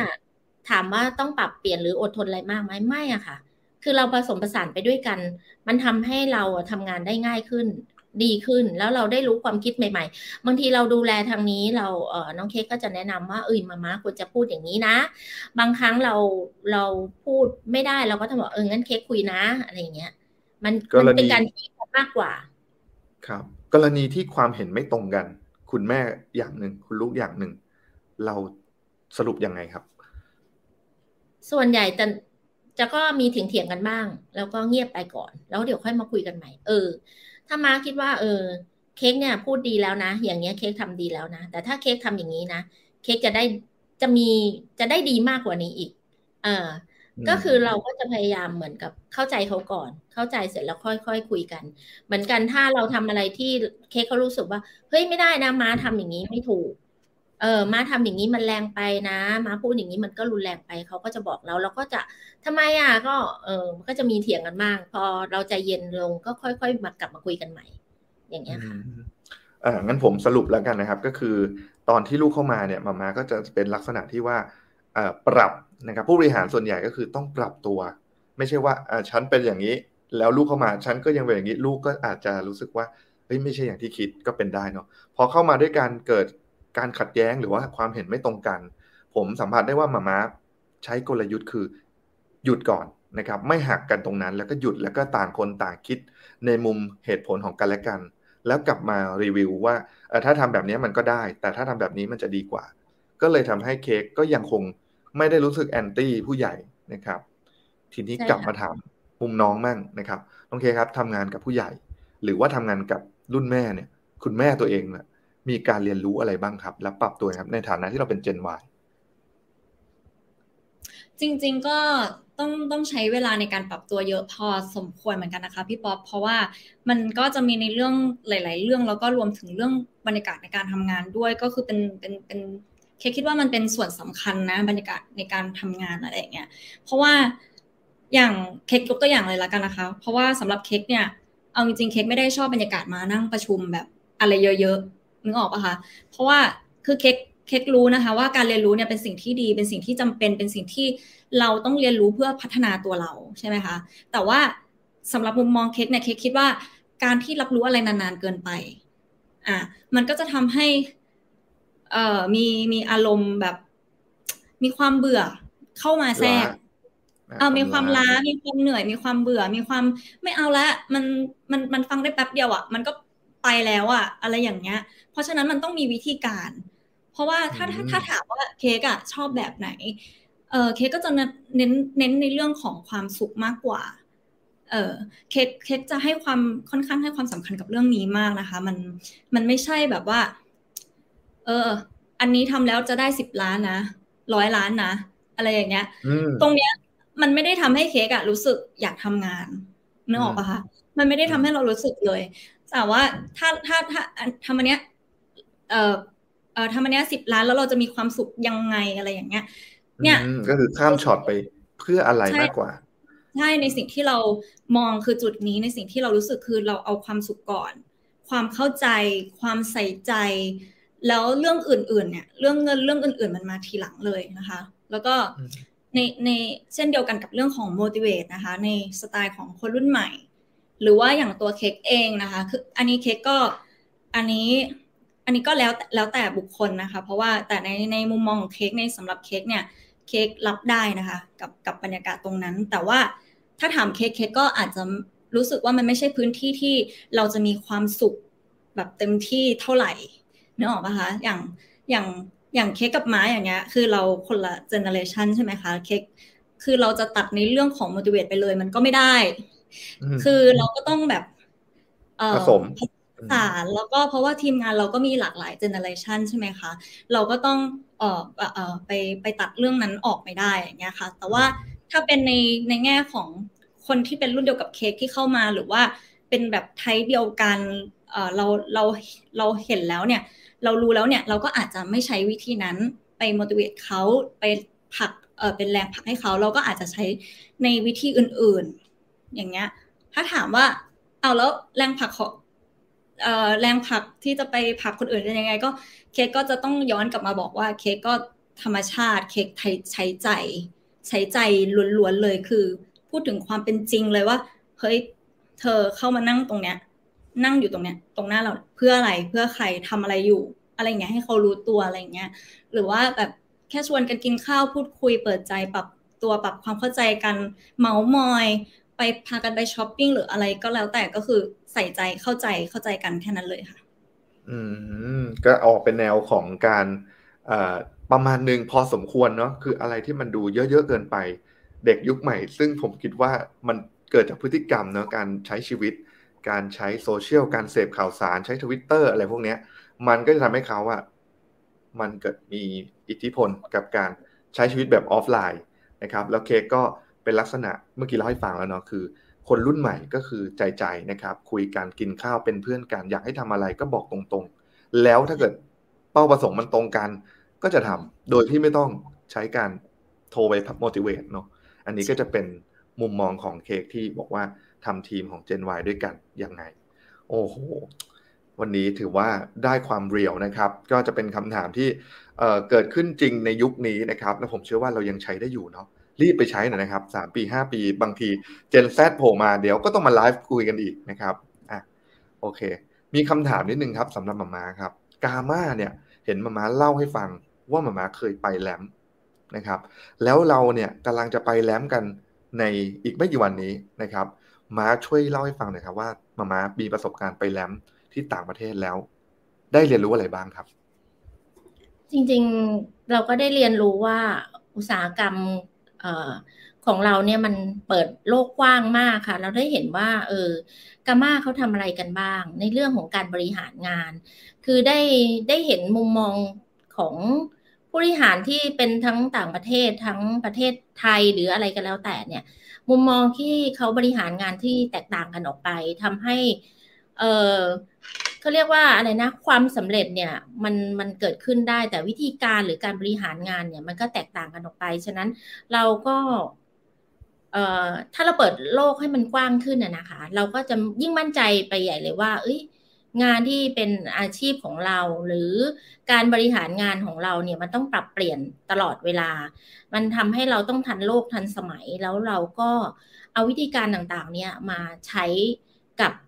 มาประยุกต์หรือมาใช้มาต่อยอดกับทีมงานของเราได้ค่ะ อืม ก็คือมามาก็ไปดูนานแล้วก็มั่นใจ ตลอดเวลา 20 ปีที่ผ่านมา ม้าไปเอ่อแลมแล้วก็ไปร่วมงานกาม่าบ่อยไหมครับ เออถ้าถ้าทางกาม่าเนี่ยไปแค่ครั้งเดียวที่ที่ที่ต่างประเทศแต่เออตัวตัวแลมนะคะแต่ว่าถ้าในประเทศไทยก็มีบ้างมีตามงานของกาม่ามีค่ะ โอเคครับโอ้โหมาก็บอกแล้วครับว่ายังคงเกาะติดมาโดยตลอดนะครับ แล้วก็กาม่าก็สนับสนุนพวกเราทุกคนนะครับ ก็ฝากขอบคุณทุกท่านที่เป็นสมาชิกด้วยนะครับ มาดูคำถามท้ายๆแล้วนะครับ มีคำถามจากทางบ้านผมจะดึงมาได้นะครับ โอเค ตอนนี้ยังไม่มีนะครับเอ่อมาม่าครับ ถามน้องถามน้องเคก่อนเนาะถามน้องเคก่อนนะครับ น้องเคครับในการทำงานที่ผ่านมานะครับ วันนี้เป็นโอกาสดีนะครับที่ คุณแม่กับคุณลูกมาแชร์ประสบการณ์ด้วยกันนะครับ น้องเค้กมีอะไรอยากจะบอกคุณแม่ในวันนี้ไหมครับ ก็ถ้ามีอะไรจะบอกเค้กก็จะขอบคุณค่ะ ขอบคุณมาม่านะคะ ขอบคุณตัวเองนะคะ ที่ที่วันนั้นเราเราเราไม่ดื้อเนาะเราเลือกที่จะไม่ดื้อแล้วก็เดินตาม ก็ทำให้เราได้มีโอกาสที่เราจะเป็นเราในวันนี้ค่ะ แค่นั้นเลยค่ะ ก็มาม่าครับ น้องบอกแหละครับมาม่าอยากบอกความรู้สึก หรืออยากบอกอะไรน้องเค้กบ้างไหมครับ ก็จริง ๆ ก็อยากจะขอบคุณน้องเค้กเนาะที่เขาเอ่อที่เขาไม่ดื้อจริง ๆ ที่จะมาช่วยงานเรา เพราะว่าจริง ๆ น้องเค้กเนี่ยมีส่วนสำคัญมากในการที่จะเติมเต็มในส่วนที่เราขาด เพราะว่าเขาได้มาช่วยในหลาย ๆ เรื่องในสิ่งที่เราทำไม่ได้ หรือมาช่วยผสมผสานงานของเรา ก็ขอบคุณเขามากๆทำให้เราเดินเดินทางในเส้นทางนี้ด้วยความมั่นใจ แล้วก็เชื่อมั่นมากยิ่งขึ้นไกลอีก แล้วก็การทำงานก็รู้สึกได้เลยว่า มันราบลื่นขึ้น แล้วเราก็รู้สึกว่าเราได้ทำงานกันแม่ลูกเนี่ยมันมีความสุขนะ เพราะบางทีเราเห็นลูกค้าบางคนเขาก็ลูกไปคนละทางสองทางแต่เขาก็ยังแอบอิจฉาเราว่า เอ้ย เธอได้ทำงานกับลูกนี่มันดีมากเลยนะ อะไรอย่างเงี้ย คือมันเป็นอาชีพที่โอเคนะ มันสามารถทำงานร่วมกันได้ มันก็ทำให้เรามีความสุขแล้ว เราคนสองรุ่นก็จริง แต่คนสองรุ่นแต่เป้าหมายของเรา มันเหมือนเป็นเป็นเป้าหมายเดียวกันนะคะคนสองวัยแต่เป้าหมายเดียวกัน ฉะนั้นมันก็ทำให้งานของเราน่าจะราบรื่น และก็ดีตลอดไปค่ะ อืมโอเค key success ของมาม่าครับ key success ที่มาม่าอยู่มานานยี่สิบกว่าปีแล้วเนี่ยครับคือมาม่าพอสรุปได้ครับว่าทำไมเรายังคงอยู่ได้ต่อเนื่องนะครับ แล้วจนวันนี้ลูกเราโตขึ้นมาทันยังคงเห็นความสำเร็จของเรามาม่ามีแรงบันดาลใจหรือ key success อะไรบ้างครับ ที่ทำให้เราประสบความสำเร็จในวันนี้ครับ จริง ๆแล้วต้องต้องต้องบอกตรงๆว่า คือเราต้องรักในอาชีพก่อน คือเราเชื่อแล้วเรารักในอาชีพนี้จริง ๆ ว่าเฮ้ยอาชีพของเราเนี่ย เราเรามีโอกาสได้ทำเดทเคมหลาย ๆ เคส เพราะเราอยู่มา 20 ปี มันทำให้เราเห็นคุณค่าของการที่คนหนึ่งคนต้องเดินจากไป แล้วมันไม่มีอะไรในโลกนี้ที่จะเติมเต็มได้ มันไม่มีอะไรสามารถที่จะดึงค่าความสามารถในอนาคตของเขามาไว้ปัจจุบันได้ ฉะนั้นมันมีสิ่งเดียวคืออาชีพเราที่จะลงไปบอกและสปอร์ตเขาว่าเขาควร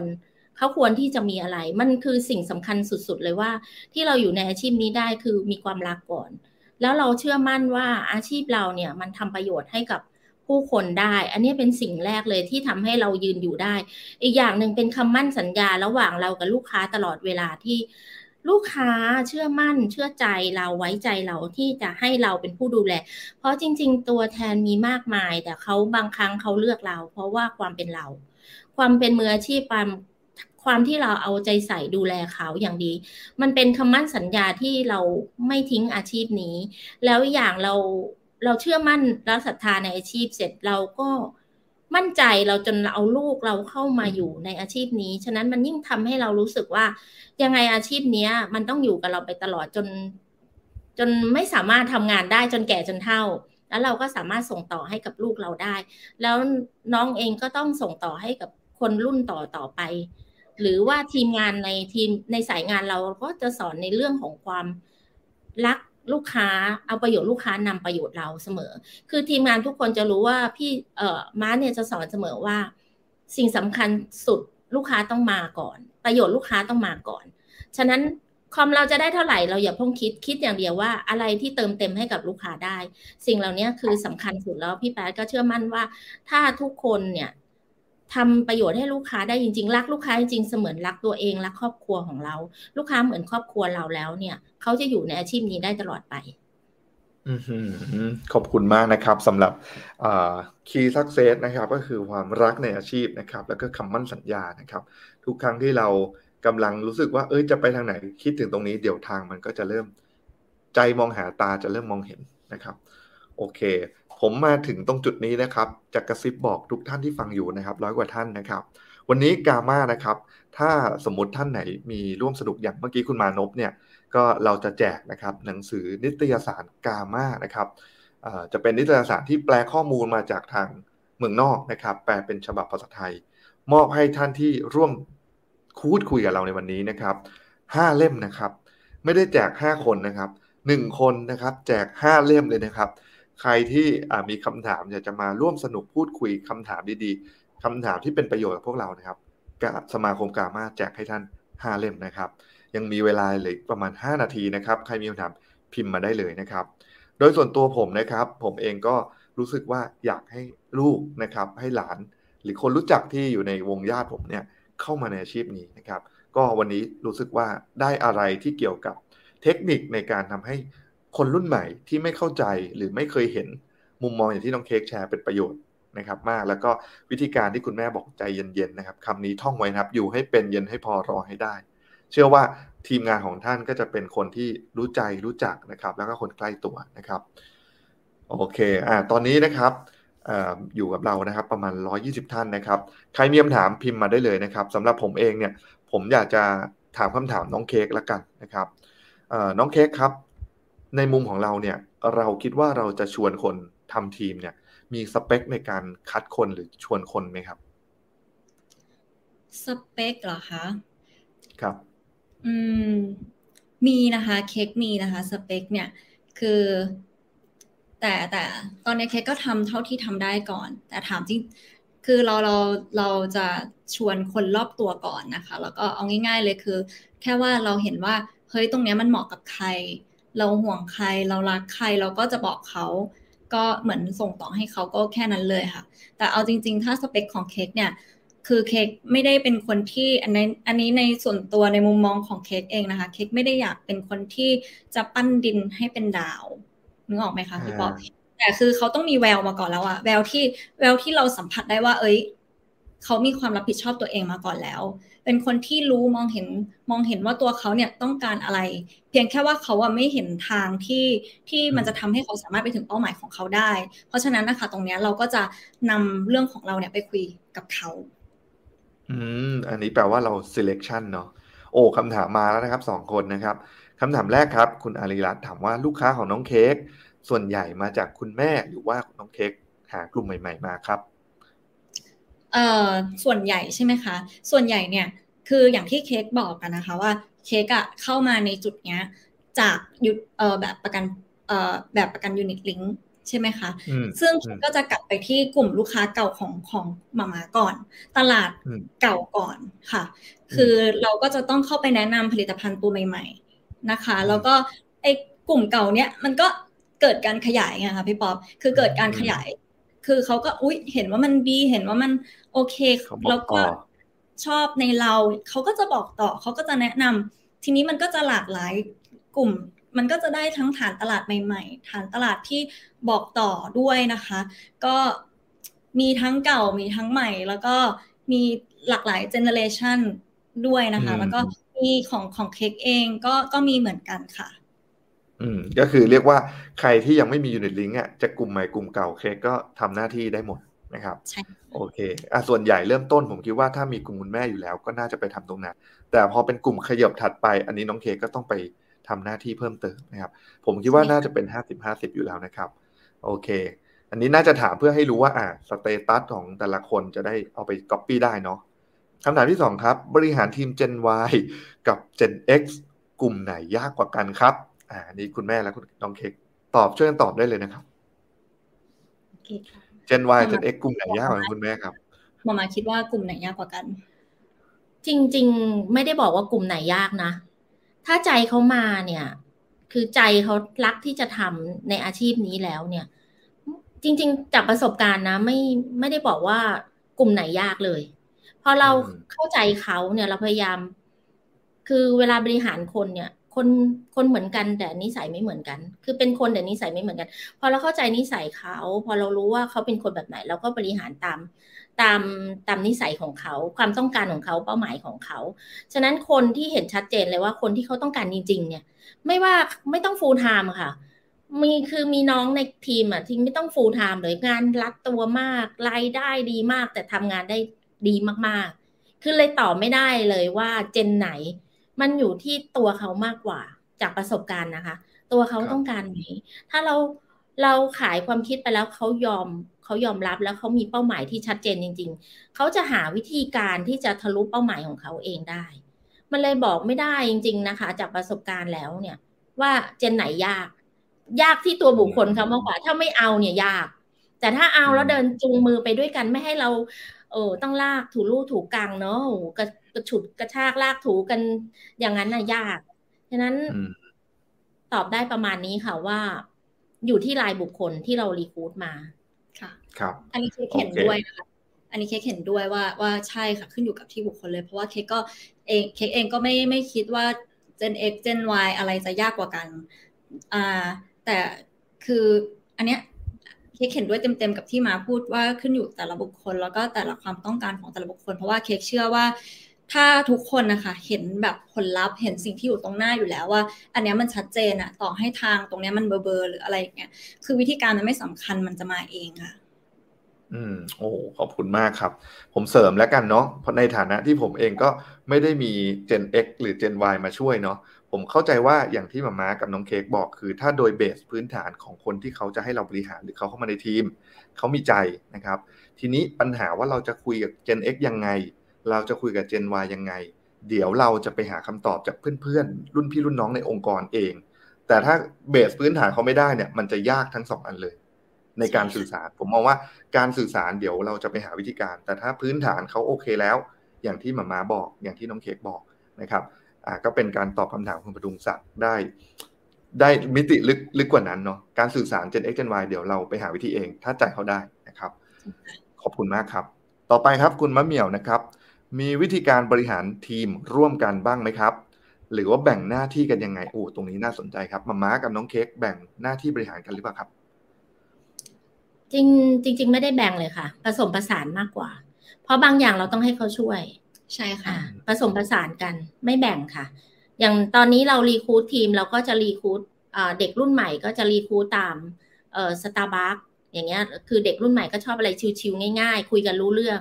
คือไม่ต้องมานั่งอบรมอะไรแน่นขนาดนั้น เราก็ทำกันอาทิตย์เว้นอาทิตย์ทุกอาทิตย์ค่ะ แล้วคนในทีมก็ช่วยกันพาคนใหม่ ๆ เข้ามา คือตัวแทนแนะนำตัวแทน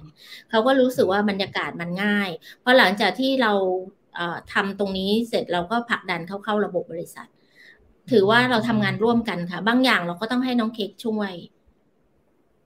ก็คือคุณแม่บอกว่าช่วยกัน แต่ว่าไม่ได้แบ่งว่าหน้าที่นี้ของเค้กเท่านั้น หน้าที่นี้ของแม่เท่านั้น ใช่ค่ะเดี๋ยวตรงไหนใครรู้ว่าตรงนี้ครับ เชิญครับ ใช่ค่ะ เพราะว่าบางอย่างเนี่ยในความคิดของเราเนี่ยความคิดเดียวมันก็ไม่ work มันสู้กับคนที่เขามีประสบการณ์มาก่อนมันก็ไม่ได้ เพราะฉะนั้นเราก็ต้องรับมุมมองคนที่มีประสบการณ์มาก่อนอย่างมาม้าอย่างเงี้ยนะคะ เป็นต้นว่าเราจะต้องแบบว่าเอามา adapt and apply ยังไง เพื่อที่จะให้ออกมาแบบดีที่สุดในใน way นั้นๆแล้วก็เหมาะกับคนนั้นๆค่ะ โอ้แม่วันนี้ครบรสนะครับ การชวนคนการบริหารการใช้ระบบและก็มุมมองทายาทนะครับคำถามสุดท้ายแล้วครับ เพราะว่าเวลาเลยมาแล้วนะครับ คุณแอมนะครับ ขอขอคำแนะนำครับ อยากติด MDRT ใน Q2 ค่ะ ช่วยผลักดันหน่อยค่ะ อ่านี้น่าจะอยากได้แรงบันดาลใจครับ พอดีเลยครับมาม้าฝากแรงบันดาลใจหน่อยครับเอามามาฝากแรงบันดาลใจหน่อยค่ะ ฝากแรงบันดาลใจน้องแอมนะคะ เป้าหมายค่ะ ทุกครั้งที่เราหมดกำลังใจ ขายไม่ได้ชวนไม่ได้เรากลับมาดูเป้าหมายตัวเองก่อน ชัดเจนขนาดไหน ถ้าเป้าหมายเราชัดเจนมันจะหาวิธีการที่จะไปถึงเป้าหมายได้เอง มันมันเหมือนกับ เอ่อถามว่ายากไหมมันยากค่ะ แต่แต่มันก็ไม่ได้ไม่ได้ยากเสียทีเดียว มันอยู่ที่ใจเรา ถ้าเรามุ่งมั่นแล้วเราปรารถนาจริงจัง วิธีการนี้ไม่ได้เราก็หาวิธีการอื่น ปรับเปลี่ยนไปเรื่อยๆ แล้วก็ ความขยันที่เรานั่งต่อหน้าลูกค้า ติด MDRT เนี่ยเราต้องถ้าเราไม่มีรายใหญ่ เราก็ต้องมีรายเล็กที่เป็นจำนวนรายที่มากพอ ฉะนั้นชั่วโมงต่อต่อหนึ่งชั่วโมงที่เรามีเวลาอยู่ในแปดชั่วโมงต่อวันเนี่ยเราพบลูกค้ามากพอหรือยัง วันหนึ่งเราพบลูกค้ากี่คนตอนที่พี่แป๊ดเป็นตัวแทน พบลูกค้าอย่างต่ำไม่เคยต่ำกว่าห้าถึงหกคนต่อวัน ฉะนั้นถ้าเราจะเป็นนักขายจำนวนราย หรือเราจะติด MDRT ถ้าเราไม่มีเบี้ยใหญ่ เก็บเคสละล้านสองล้าน เบี้ยขยันต้องมา เราต้องคิดเสมอว่าลูกค้าเนี่ยต้องการมีเอ่อมีเป้าหมายที่ชัดเจน มีค่าความคุ้มคอง มีค่าความสามารถ ฉะนั้นพอเรารู้ว่าลูกค้าต้องมีค่าความสามารถเยอะขนาดไหน จริง ๆ ทุกคนมีค่าความสามารถ อาจจะสองแสนสามแสนห้าแสนหนึ่งล้านหรือสิบล้าน ทุกคนต้องมีอยู่แล้ว แต่เราต้องหาวิธีการที่เราจะเข้าไปคุยกับลูกค้า เราต้องมีชั่วโมงที่นั่งคุยกับลูกค้าเยอะ ๆ งานมันถึงจะออก ถึงบอกว่า สถิติสำคัญค่ะ สถิติทำให้มีเกิดก่องานได้แน่นอน ฉะนั้นเนี่ย พอผิดหวังกลับไปดูเป้าหมาย มันก็จะมีกำลังใจกลับมาอีก เป้าหมายเราคืออะไรล่ะ เป้าหมายฉันจะติด MDRT ใน Q2 นะ เรามีเวลาสามเดือนทำยังไงคะหนึ่งสองสามสัปดาห์นี้เราพบใครขายใครขายอะไร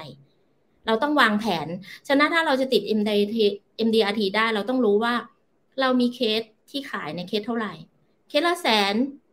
เราต้องทำกี่เคสล่ะ เคสละสองแสนทำกี่เคส เราอาจจะต้องแบ่งแยกลูกค้าเกรด A เกรด B เกรด C ไปว่า เออ ต่อหนึ่งลูกค้าเกรด A มีกี่คนสิบคนเราขายเคสละล้านได้ไหม เขาต้องการอะไร อะไรที่เราเราจะเอาแบบประกันของเราไป support หรือเติมเต็มให้กับเขาได้ อันนี้เป็นวิธีการที่สำคัญที่สุด มันไม่มีตัวช่วยอย่างอื่น ไม่มีปฏิหารค่ะ มันต้องทำค่ะ ลงมือทำ โอ้ขอบคุณมากครับคุณแม่ breakdown ให้นะครับซอยย่อยนะครับเอาลูกค้ากับเป้าหมายเราเนี่ยที่มันเป็นไปได้เนี่ยมาเทียบสมการกัน ถ้ามันเป็นไปได้ ความฝันก็จะเข้าเป้าหมายนะครับ โอ้ขอบคุณมากครับคุณแม่ครับคำถามสุดท้ายแล้วกันนะครับเดี๋ยวเวลาก็เลยมาเก่งใจทุกท่านนะครับ น้องเคครับมีคำถามครับณปัจจุบันนะครับ ลูกค้าบางกลุ่มมีความสนใจในเรื่องหุ้นนะครับมาม่ากับน้องเค้กเนี่ยมีแนวทางการคุยกับลูกค้ายังไงที่ลูกค้าจะเปลี่ยนนะครับ หรือเริ่มสนใจประกันควบการลงทุนครับ ลูกค้าบางกลุ่มมีความสนใจเรื่องหุ้น มีแนวทางไงในการคุยกับลูกค้าอย่างไรให้มาสนใจ มันก็ อืม จริงๆแล้วมันเป็นมันเป็นแบบผลิตภัณฑ์ใหม่อยู่แล้วนะคะ ซึ่งแนวทางการคุยกับลูกค้าเนี่ย เราไม่ต้องอะไรมากเลยลูกค้าทุกวันนี้รู้เรื่องกันดีอยู่แล้วนะคะ ว่าอะไรเป็นอะไรเราไม่ต้องมานั่งเปิดใจอะไรกันขนาดนั้นนะคะ อย่างของเค้กเนี่ยเค้กก็จะแนะนำเลยว่าอันเนี้ยมันให้อะไรกับเขา คือลูกค้าไม่ไม่ได้มีอะไรมากค่ะ ลูกค้าแค่ต้องการรู้ว่าเขาได้อะไร จากจุดจุดนี้บ้าง ประโยชน์ตรงนั้นให้อะไรกับเขาบ้างเนี่ยเนี่ยคือสิ่งที่เราต้องตอบโจทย์เขาได้ก่อนว่า มันให้อะไรกับเขา มันเหมาะกับเขายังไง มันมันเหมาะกับไลฟ์สไตล์เขาไหมเหมาะกับโจทย์เขาไหมเหมาะกับชีวิตเหมาะกับความต้องการเขาหรือเปล่า เท่านั้นเองค่ะ เราคือคือเรา concept นี้เราไปได้ก่อนเราที่เหลือก็คือสบายละ ขอขอเสริมนิดนึงคือจริงจริงที่เราไปคุยเนี่ยค่ะมันมีหลายคนที่เขาเล่นหุ้น แต่บางทีเราอาจจะต้องคือลูกค้าเก่งกว่าเราอยู่แล้ว เพราะว่าเขามีการบริหารการเงินที่เก่งอยู่แล้ว แต่เราจะถามลูกค้าเสมอว่า ถ้าวันนี้หุ้นที่เขาเล่นอยู่เนี่ย แล้วเกิดมีอะไรเกิดขึ้นในอนาคตเขามีรองมีอะไรรองรับหรือยัง ฉะนั้นเนี่ยการซื้อประกันชีวิต ควบการลงทุนเนี่ย มันทำให้มีเวลโปรดักชันตัวนี้ของเวลโปรดักชันอ่าฉะนั้นเนี่ยเราจะขายเรื่องนี้เป็นหลักสำคัญ เขาต้องมีพื้นฐานทางด้านการประกันก่อนใช่ค่ะ ก็ขอเสริมนะคะว่า เพราะฉะนั้นเนี่ยเราก็ต้องแบ่งแยกก่อนระหว่างหุ้นกับประกันควบการลงทุนแบบประกัน UL เนี่ยมันมัน มันแตกต่างกันยังไงนะคะเพราะว่าของเราเนี่ยเราจะขายแผนประกันด้วยควบคู่กับการลงทุน เราต้องสร้างความมั่งคั่ง แล้วเรายังต้องปกป้องความมั่งคั่งของเขาได้ด้วย แล้วมันก็ต้องมั่นคงให้กับเขาได้ด้วยตลอดชีวิต อืมโอ้โห ก็ชัดเจนนะครับว่าหุ้นกับหุ้นนะครับ ประกันควบลงทุนก็ประกันควบลงทุนมันดีกันยังไง จุดเด่นมันเทียบกันอาจจะคนละแบบ ถ้าเขาต้องการอย่างที่น้องเค้กบอก หรือเหมาะสมเขาได้อะไร แล้วเราก็ไปต่อในกระบวนการ ขายใช่ค่ะนะครับโอ้วันนี้ขอบคุณมากนะครับ ผมเป็นตัวแทนนะครับ จากทางสมาคมการมานะครับ ขอบคุณสำหรับข้อมูลดีๆนะครับ ประสบการณ์ที่อบอุ่นนะครับ ทั้งพี่แป๊ดนะครับ คุณกุลทรัพย์อนันตพงทวีนะครับ และน้องอัญญลินอนันตพงทวี หรือน้องเค้กนะครับ พวกเราที่ฟังอยู่นะครับ ได้อะไรพิมพ์มาบอกหรือกดหัวใจเป็นกำลังใจนะครับ วันนี้ครอบครัวอนันตพงทวีนะครับ น่ารักอบอุ่นนะครับ แล้วก็แบ่งปันละเอียดมากนะครับ ใครเห็นด้วยนะครับพิมพ์หนึ่งมารัวๆเลยนะครับสำหรับวันนี้นะครับก็อยากจะให้มาม่าน้องเค้กนะครับร่วมกันร่ำลานะครับผู้ฟังทุกท่านนะครับ วันนี้เชื่อว่าหลาย ๆ คนได้อะไรเยอะมากนะครับ ผมเชื่ออย่างนั้นนะครับ และก็กลับมาพบกันครั้งหน้านะครับ ในเดือนถัดไปกับพี่หมงมงคลรุสมฤทธิ์นะครับ วันนี้นะครับอ่านหนึ่งมารัวๆเลยนะครับมาม่าครับน้องเค้กครับ ร่วมกันนะครับกล่าวอำลานะครับ สมาชิกทุกท่านที่ดูอยู่นะครับ วันนี้ร้อยกว่าท่านเลยไม่ไปไหนกันเลยนะครับ ขอบคุณมากนะครับ ทุกท่านแล้วไว้มีโอกาสพบกันครั้งหน้าครับ สวัสดีครับสวัสดีค่ะ This is Gamma Podcast Transformational Leadership Presented by Gamma Thailand Leader of Today and Tomorrow มีคนมากมายที่คิดจะเปลี่ยนแปลงโลกใบนี้ แต่มีคนเพียงน้อยนิดที่คิดจะเปลี่ยนแปลงตนเอง